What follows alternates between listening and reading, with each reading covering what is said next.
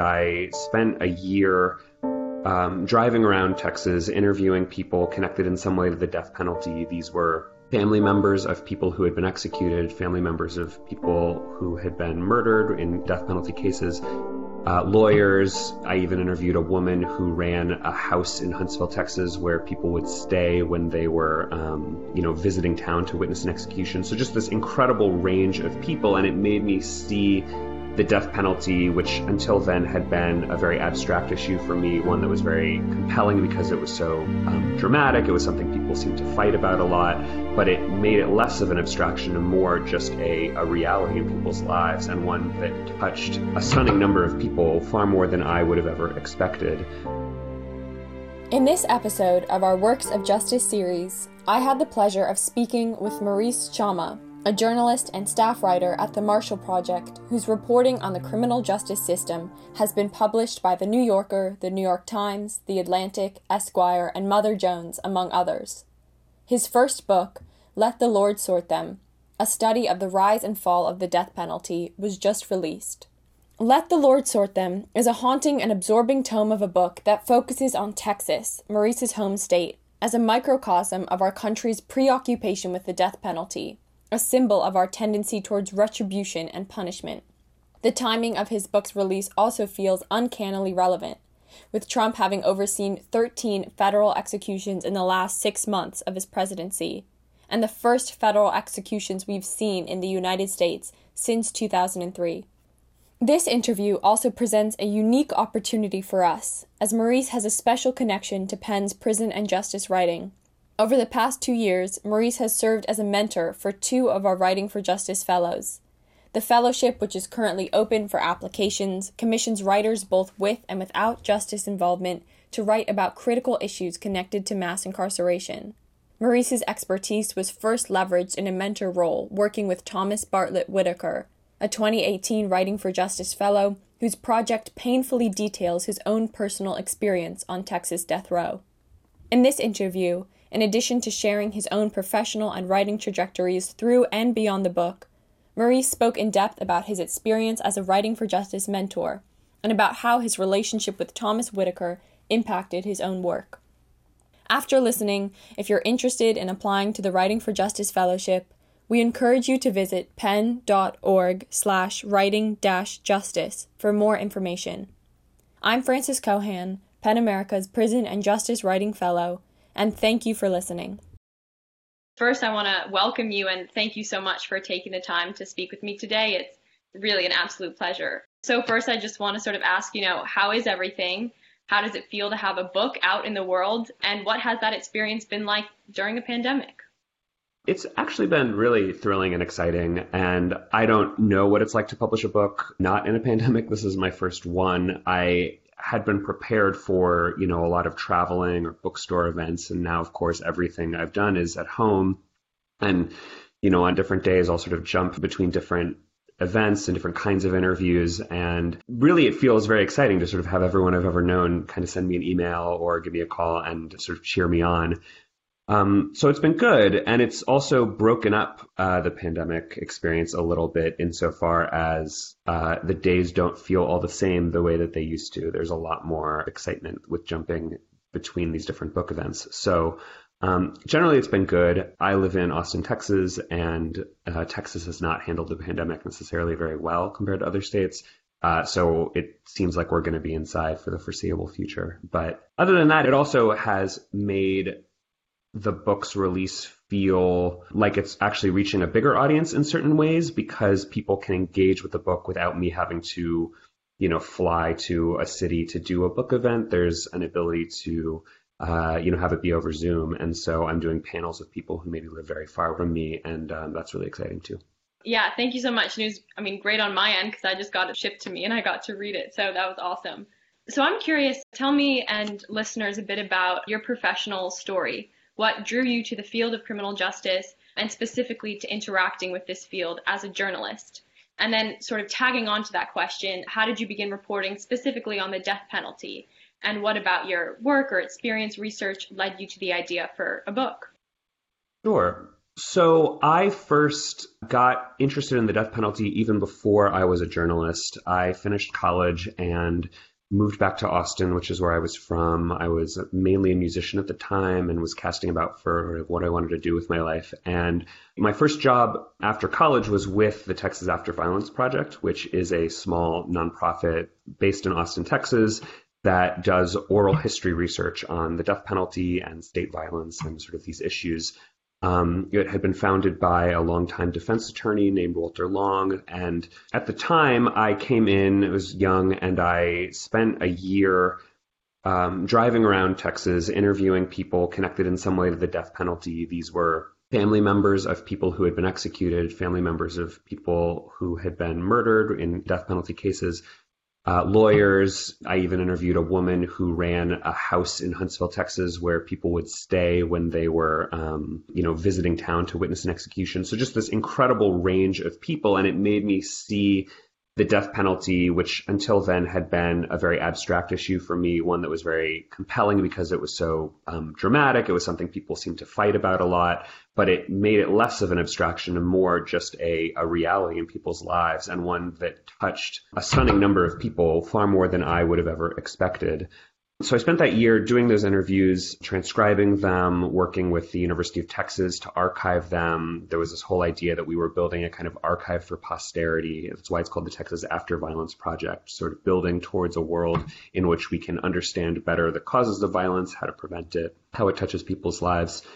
And at the same time, I was realizing that personal storytelling was a way for people who knew nothing about a particular public policy area, whether criminal justice or anything else, to get to know the way these policies really affect people's lives. And it was a way into understanding policy, understanding the world around us um, that was very intimate. Like you could reach a lot of people at one time to sort of have a collective conversation about these really difficult questions. And that appealed to me, you know, more than approaching it as an academic or an anthropologist or, you know, these other ways that maybe one can get into um, scholarly work about these questions. And, you know, I read magazines. I was reading Texas Monthly and the New Yorker, and these were the things I would just read for fun. And I realized, wait a minute, journalists are the ones who get to kind of skip from subject to subject and learn a ton about them and then communicate with a wide audience about what they've learned and guide the collective conversation we're all having about things like the death penalty and criminal justice. So I decided to become a journalist and uh, I interned at a few different, you know, small news outlets. I didn't get a journalism degree, but there were a few opportunities in, in Texas and also in Egypt where I lived for a little while to just sort of intern at newspapers and get to know how you do this work. And because I already knew a little bit about the death penalty, having worked at the Texas After Violence Project, just that little bit of extra knowledge about the law, about the politics of it, meant that I was realizing that I could pitch stories about death penalty cases that were a little more unique and that might be interesting to editors. So I was interning for about a year at the Texas Tribune, which is a, a nonprofit here in Austin. And I was finding about cases of people who were maybe going to be executed. I was talking to their lawyers, learning about the issues in those cases, and then thinking, oh, in addition to writing about this one man who's facing the death penalty, who's facing an execution, I can also explain that, for example, his interrogation when he was first interrogated for the crime was never recorded. And so if he was interrogated in such a way that he gave a false confession and he's really innocent of this crime, we don't know. And turns out the Texas legislature is debating a bill that would require interrogation recording in all cases. And so I could match up the case to this public policy question and do a story and so I was feeling my way out, but I got more and more immersed in journalism. And at every step, I was continually returning to death penalty cases and also starting to drift out of that into the criminal justice system more widely because obviously hundreds of thousands of people in the prison system are not under a death sentence. Uh, fast forward a few years, you get to 2014, and criminal justice, which I had been immersing myself in, kind of explodes nationally as a subject of concern. This is when Michael Brown is killed in Missouri, Freddie Gray is killed by police in Baltimore. There's this debate about police brutality and, and deaths. And in that moment, it feels like there's just a kind of random luck, at least for me, in terms of career that I'm interested in a subject that now suddenly everybody else is also interested in in a broad way. And around that time, the Marshall Project was founded. The Marshall Project is where I work now. We're a nonprofit news outlet that covers the criminal justice system. It was created even before Michael Brown and Freddie Gray, but certainly I think got a boost in uh, awareness from the big protests that were happening at the time. And I've been at the Marshall Project ever since. And while working there doing stories, I continued to kind of revisit the death penalty, continue to broaden out and cover trends as opposed to individual cases. I did a story there about how the death penalty is very expensive, for example. And this was a story that touched on, you know, a dozen cases as opposed to just one and uh, started to realize in those early days of the Marshall Project that I kind of knew enough, I'd encountered enough cases that I could see the big picture and I could see that Americans had come to embrace the death penalty about, you know, 40 years ago. There had been a big rise in, in capital punishment in terms of death sentences and executions. And then things reached a peak around the year 2000 and they had been falling ever since. And I started to see that you could do a book that was about that big picture embrace, but going all the way back to that Texas After Violence Project experience, I also saw that you could tell that story through the individual experiences of people. So this is all a very long-winded way of kind of describing the path to the book, but at every turn, everything's kind of been interconnected. Thank you so much. That was awesome. And I'm a big fan of the Marshall Project. So, again, this is sort of an honor for me to be interviewing you. But you touched upon this in your answer, and you talk a lot about this in the book. You talk about how the death penalty is sort of this symbol of our country's overarching tendency towards retribution and punishment. To quote you, it makes very long prison sentences appear lenient by comparison. But then you also talked about how initially for you and for many, the death penalty can sort of be a standalone and aloof issue. So my question is, how does addressing the death penalty impact other areas of reform? For example, how do you think that the abolition of capital punishment um, might quicken efforts for sentence reduction or other types of sentencing reform? A really uh, great question. And, you know, when I first was conceiving of the book, I wanted it to speak to the larger criminal justice system. I didn't want it to feel like it was about this one punishment in this one state. You know, the book focuses on Texas, and the Texas death penalty can feel very sort of exotic to somebody living in New York or Idaho. You know, places that maybe don't have the death penalty or don't have it used as often. Texas can just seem like this outlier.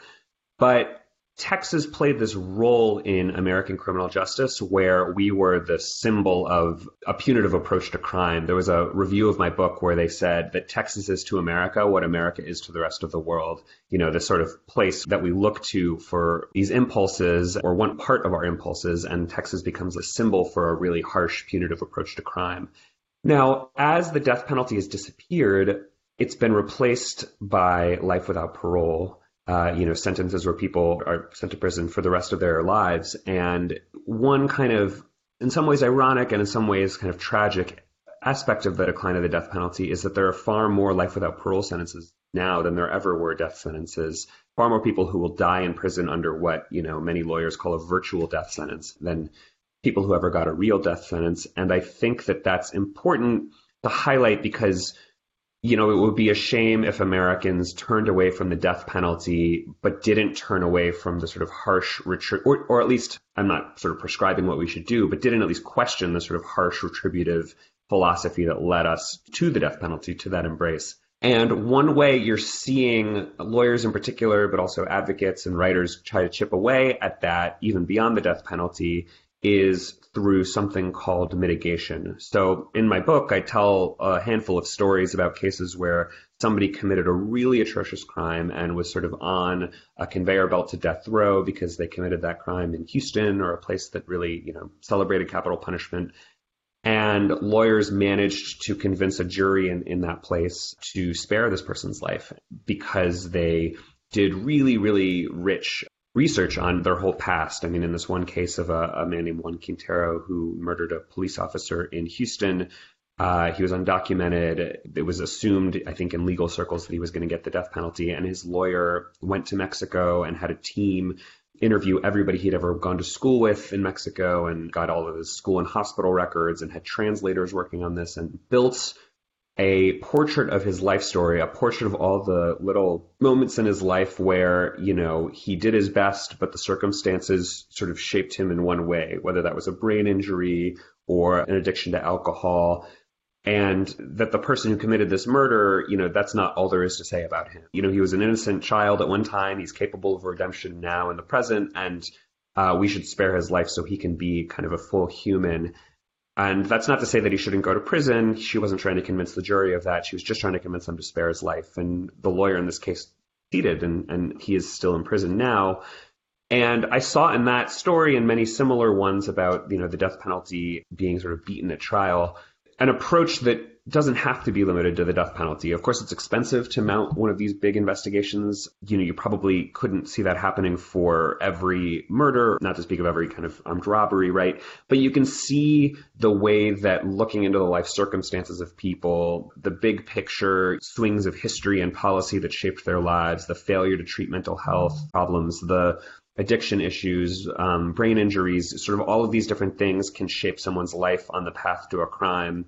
And if society spends more time learning those stories and trying to understand that, they might see people as more capable of redemption and rehabilitation. And the outcome of that can be, at least in individual cases, you know, shorter prison sentences or prison sentences that don't send them away for the rest of their lives, that say, this person did something awful. We don't want them on the streets tomorrow, but we also don't want to completely close the door to the idea that they can find, you know, mercy and redemption and rehabilitation in prison. Thank you so much. And so earlier you talked about, you know, your work in sort of more local journalism, the Texas Tribune, and then the Marshall Project, which is obviously more national. And you also, in your book, touch upon the impact of local and national news on public sentiment around the death penalty. So, how do you think that the decline of local news and journalism, which is really a hot topic right now because it's been exacerbated by COVID 19, how do you think that decline will affect the trajectory of the death penalty and of public sentiment towards it? So, I think that the decline of newspapers sort of throughout the country is generally just bad for our, our collective conversation about public policy in criminal justice, the death penalty, everything else, because you know, there's less information about individual cases, about individual situations that allow people to really kind of think through what has happened in the world and, and their biases and how to respond, you know, to these um, local news events. I mean, at a national organization like the Marshall Project, or even at a statewide organization like the Texas Tribune, you know, unless you have hundreds of reporters, I mean, there's just so much you can't cover. And at a national organization, we're often looking for a particular state or a particular case that illustrates a national theme and maybe encourages people to go learn about what's happening in their communities. I wrote a story last year about a, particularly horrible jail where lots of people were dying and being abused by guards and uh, neglected. This was in Missouri, and the headline of the article was Your Local Jail May Be a House of Horrors. And the suggestion of the article was very much that people should go try to learn about what's happening in their communities. But I also realized that for many people, it's not easy to do if there's no local paper reporting on what's happening.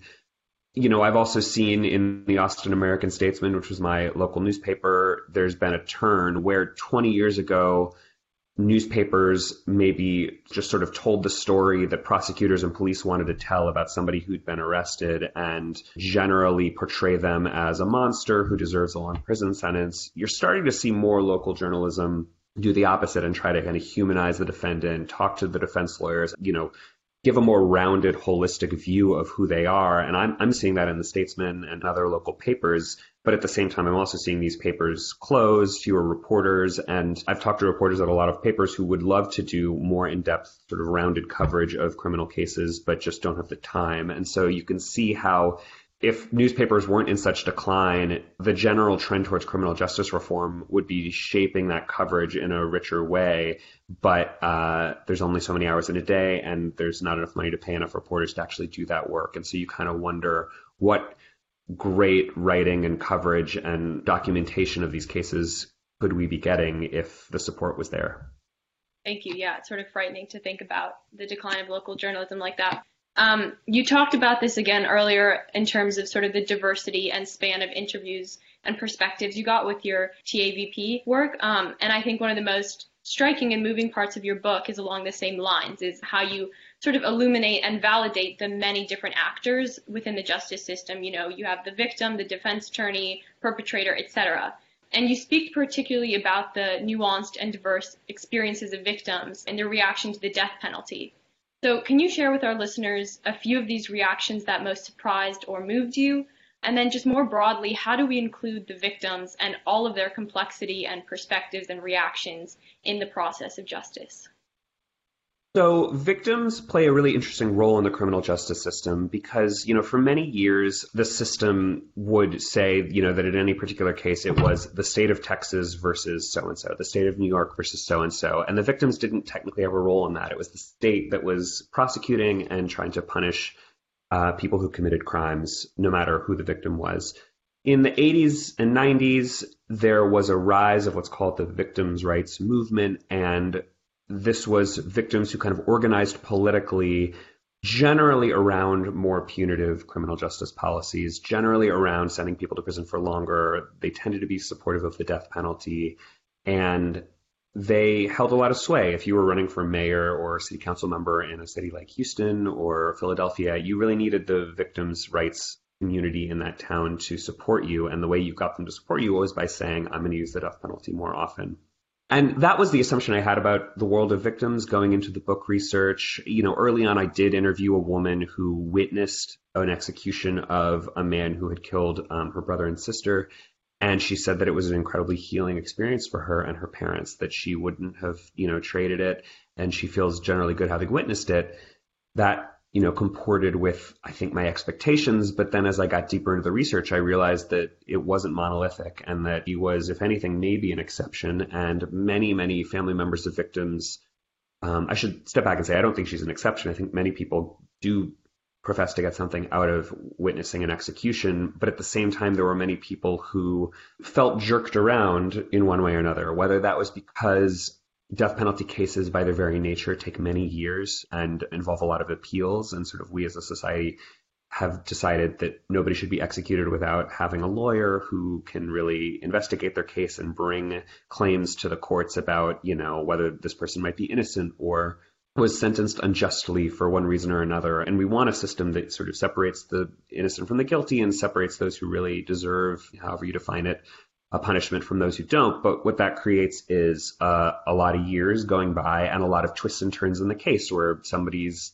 sentence is overturned and they have to be retried. And all of this continually re traumatizes the victim family members who have to go from feeling like their case is resolved to feeling like it's not resolved and uh, like they have to check the newspaper every day on the off chance that the man who killed their loved one is going to be let out of prison. This is the sort of thoughts that go through their minds because they're traumatized from this horrible loss that they've suffered, right?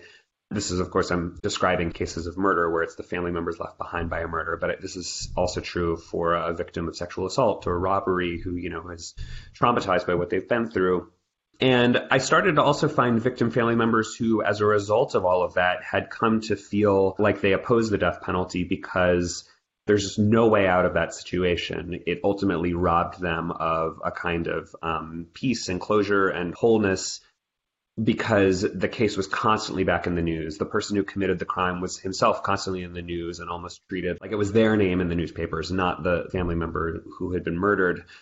And as victim family members started to tell prosecutors, you know, we don't want the death penalty, there were really heartbreaking cases where the prosecutors, um, having once been supportive of them and in touch with them, you know, do a 180 and stop talking to them, don't tell them about court dates. And these family members, having been traumatized by the crime, now are traumatized by feeling like they're just a political pawn of a prosecutor and they're only worth the time of day if they comport to what the prosecutors want them to do, right? So this is all to say, through the research, I found this incredible variety, and it made me realize that there's just nothing monolithic about how people respond to having their world kind of ripped apart by a crime in this way. And we shouldn't, as the public, as elected officials, presume to know what they want.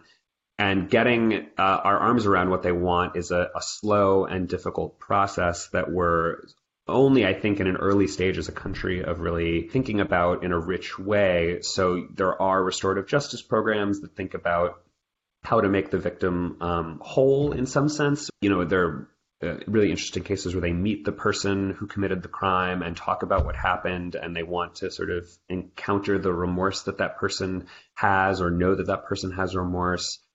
I have heard that in other countries, sometimes the victim will have their own lawyer who's separate from the prosecutor, and it kind of frees the prosecutor to pursue what they think justice is outside of uh, what the victim wants, but the victim actually still gets their own representative in the process. And so you can see a kind of fairness to that, even if the outcome isn't what the victim wants, that they at least had their voice heard in a more formal and um, powerful way. So I, I think as a country, one thing I've learned is that we profess to be for victims, but we have really limited sort of the ways in which they can express their needs. And we are still, I think, in an early phase of getting to a point where they're really heard in the kind of full way they deserve to be.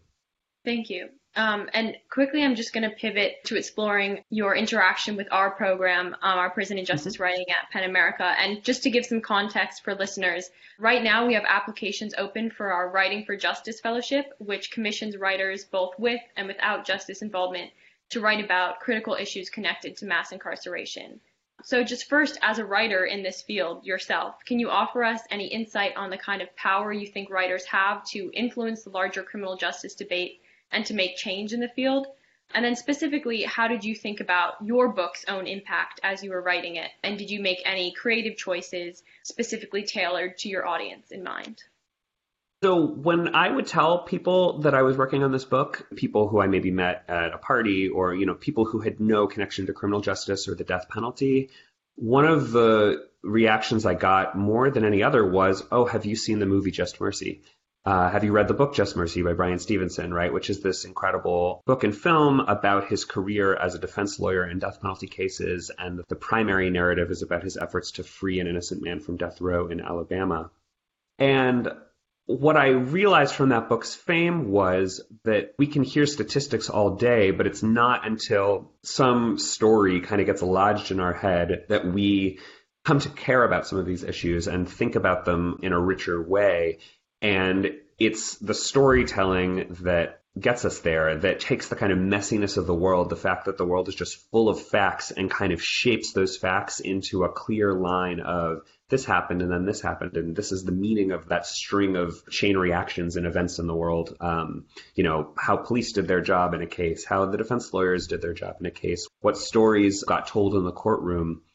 And another example that comes from the world of journalism is that, you know, there had been advocates calling for the closure of Rikers Island, the jail system in New York City, for many, many years.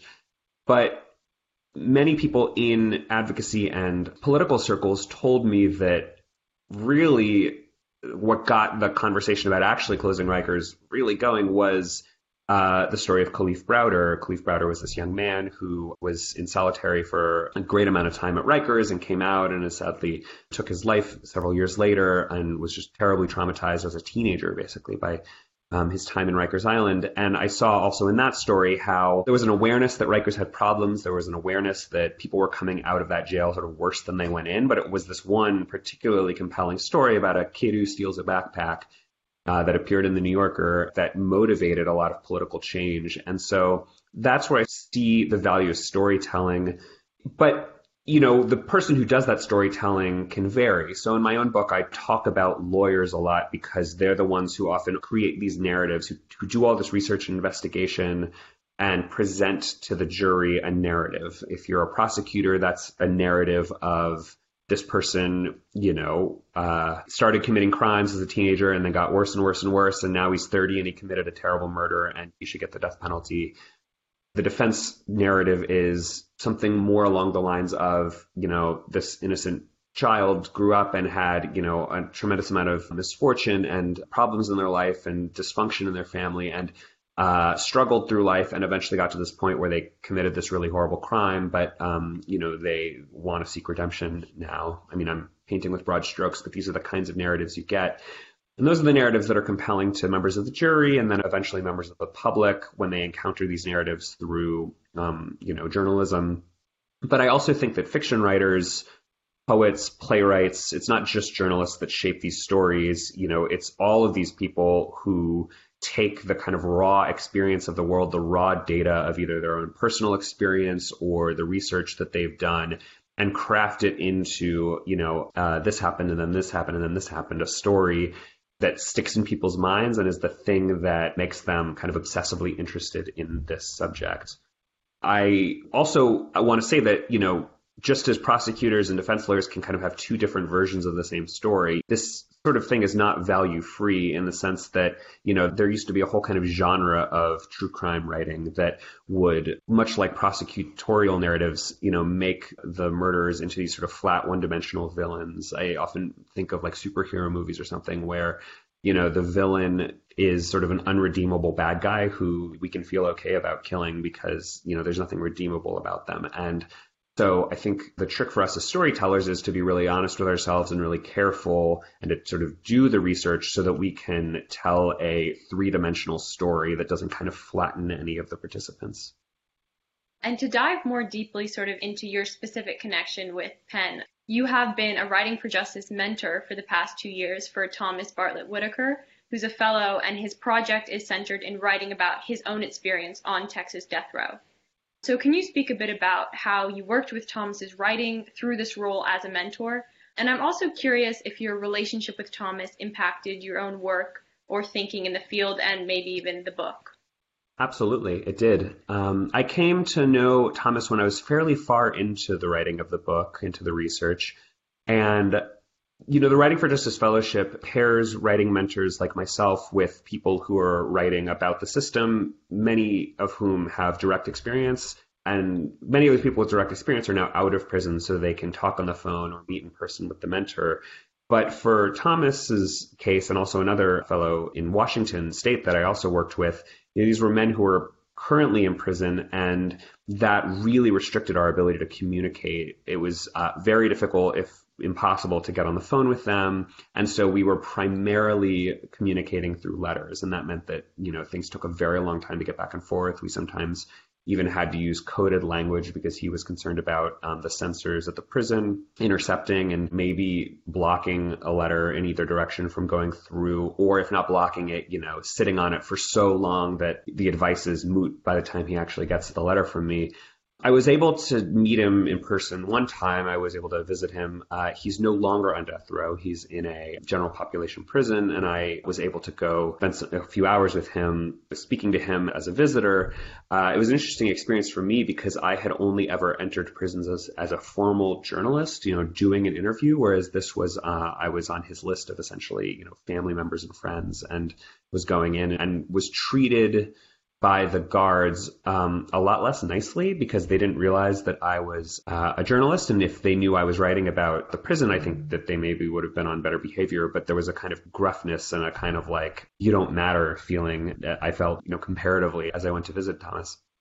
So we spoke for a few hours and had these really rich conversations, at least I found them very rich, about uh, how to present his story because Thomas was a phenomenal writer. Um, and like he's so good at just, you know, spinning a yarn where you get kind of sucked into the series of events as he tells them. He's really good at using dialogue, at remembering what people said, at describing people. Uh, and often he's writing about the Texas death penalty, about his own experience being convicted of murder himself, of, I mean, you know, the crime that he was convicted of was really horrific. It was in the news. And so he understands the gravity of all of that, but he also has a sense of humor because that's just a human thing to have and everybody has one. And no matter how dark your circumstances, your environment, your life experiences, you know, having the ability to find humor in little moments is just such a sort of human thing to do. And he could get that humor into his writing, which I found really tremendous. So in terms of the conversations with him, there was a lot of you know, how do you present uh, your life story? How do you present the crime that you committed? Because as a writer, you have a tremendous power on the page, but you also know, at least in this day and age, that a reader who sees your name at the top of an essay, you know, if it's published in a literary magazine, and if they want to um, go Google you and find out what, you know, 48 hours or whatever crime television show or, or newspaper said about your crime. And it might be a pretty unflattering image and it might make people say, oh, not this guy. You know, we're speaking in early February. And I mean, just today, I haven't spent that much time on it, but I saw that there was a big sort of explosion of anger around um, Poetry Magazine's decision to publish a man who had been convicted of a really egregious sexual crimes against children, right? Which is a crime that really um, really makes people deeply uncomfortable to talk about and triggers a lot of, you know, trauma for victims of abuse who maybe encounter this man's name in, in a poetry magazine. these are hard conversations. They're not easy to have. And Google and Twitter in some ways help, but they also raise the temperature of everything, right? And I knew that, you know, when Thomas was going to be published, that there would be people who would be unforgiving and who would Google him and who would um, maybe say, this man's a monster. Why are we giving him a platform? And I think that a lot of value could come from Thomas talking through what happened in his experience and and and maybe he decides not to but just those are decisions to make as a writer and sort of the goal i think of a writing mentor is just to increase the number of individual decisions that a writer makes that are thought through basically you know the actual outcome of that decision can vary depending on the writer but just the idea that you sort of thought about it for a few minutes when it came to my own work, I mean, at a practical level, Thomas was really helpful in verifying some aspects of what life is like on death row. There were times where somebody told me something about death row, and I thought, you know, that sounds like it could be true, but I just, you know, I don't really know. I'm taking a man's word for it. And so then I would ask Thomas, and he would say, oh, yeah, that's absolutely true, and here's some proof. So just as a reporter, I found Thomas um, to be a really helpful source to talk about death row as somebody who had been there, lived there for many years, and had now left. He knew many of the men that I was writing about personally and could talk about them. Also, going back to what I said before about his skill as a writer, I think the humor in his writing was inspiring to me. I realized that some of these really heavy, dark, you know, sections of the book where I'm talking about death row or um, you know, a trial or a murder. You want to be um, dignified in the way that you talk about some of this stuff, write about it, but you also know that humor is just part of the human experience, that there's a little silliness that can creep into even the darkest moments, and that if you can, in a dignified way, weave that into your writing a little bit, it maybe makes the reader uh, more likely to be surprised and a little excited and to keep going for that reason. So I was inspired by just Thomas's skill with humorous descriptions of people that he met and humorous descriptions of like the discombobulated nature of bureaucracy, even when death is on the table. You know, there were times where I would laugh reading Thomas's writing, and I thought, oh, like, you know, maybe I can kind of get a little of that sense of, of levity into my own writing here and there as a way of kind of propelling the reader forward and keeping just a range of emotions in what is primarily a very depressing book and subject. Thank you. Yeah, that was actually something that stood out to me when I was reading. I think your point about just the innate humanity and humor is so true, and I definitely appreciated that in the book. And then to sort of look forward, in your epilogue, you mentioned Trump's appointment of um, Neil Gorsuch and Brett Kavanaugh to the Supreme Court. And even after, you know, the book is put out, the arrival of Amy Coney Barrett has further solidified the court's conservative majority. But then on the other hand, we have Biden, who ran and won on the most progressive criminal justice platform we've seen. So, how do you think this tension between Biden's progressive agenda and the newly conservative Supreme Court will play out in legislative and judicial arenas in the coming months and years, particularly in terms of the death penalty and other sentencing issues? Well, you know, it's interesting. I first wrote a proposal and went to publishers to try to make this book happen uh, about five years ago. And at the time, Trump was running for president, but at least in these publishing circles, there was an assumption that Hillary Clinton was going to win. And so often people asked about the book, what do you expect to happen under President Hillary Clinton, right? It's a naive time in early 2016. And there was a moment back then when it seemed like perhaps the Supreme Court would ruled that the death penalty violated the Constitution. There was five members of the court where there was at least some chance that they might come to that decision together. And defense lawyers were debating, you know, what case do we bring to the court? How do we bring the case? Um, and then Trump was elected, and Trump has completely reshaped the Supreme Court. He's had three appointments, all conservatives who have shown that they support the death penalty, broadly speaking and are unlikely to do something big and dramatic. I mean, they, they still will actually rule in both directions. There are cases where even, you know, Neil Gorsuch has ruled in favor of death row prisoners on individual small issues.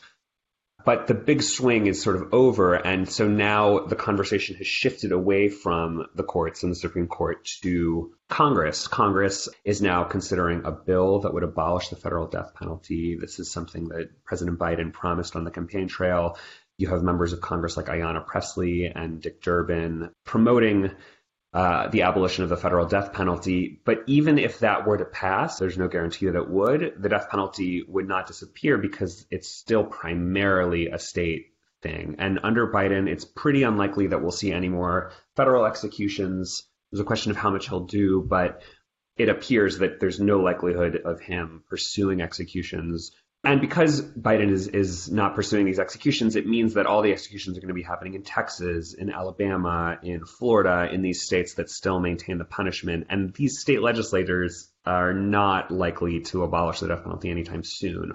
Although, just today, February 3rd, Virginia's state Senate passed a bill to abolish the death penalty. And Virginia seems on the cusp of, of, doing this, and it would be the first southern state. So that could offer a sort of template to opponents of the death penalty in Texas and Oklahoma and other states in the South to at least make a push in their legislatures. I don't know that any of that would be especially successful.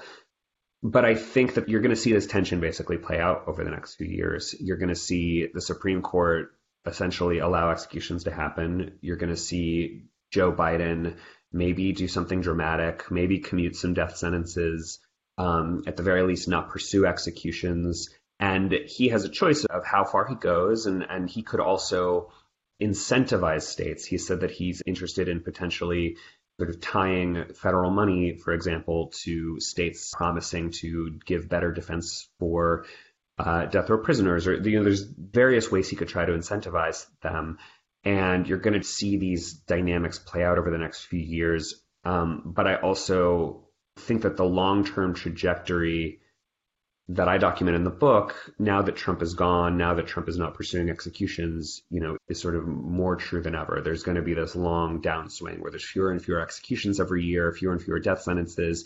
I think it would take a lot sort of culturally and politically for us to turn back towards the death penalty in a big way. Um, and then the last point, I think there's a bit of an irony in the fact that by embracing the death penalty so strongly, Trump kind of raised its place on the agenda. I think the death penalty was disappearing in relevance year by year. Most people didn't spend much time thinking about it if Trump was not pursuing executions, it's hard for me to imagine how much of a priority it would be for Congress now. And so, in a way, he's kind of ironically paved the way for the end of the death penalty. And, you know, as with anything historical, you can never predict the way these things are going to go, and the death penalty is no different. Well, thank you so much um, for taking the time to speak with me today. I think you've left me and our listeners with a lot to think about, a lot of really awesome answers and questions. Yeah, just thank you so much. Yeah, thanks for having me. Really nice to be here. This podcast episode was written, hosted, and produced by myself, with guidance and support from Prison and Justice Writing Director Caits Meissner and Manager Robbie Pollock, and from Senior Director of Communications and Marketing Stephen Fee. Thank you for listening. I encourage you all, if able, to purchase a copy of Maurice's new book, Let the Lord Sort Them. Moving, informative, thought provoking, and timely, it is a must read.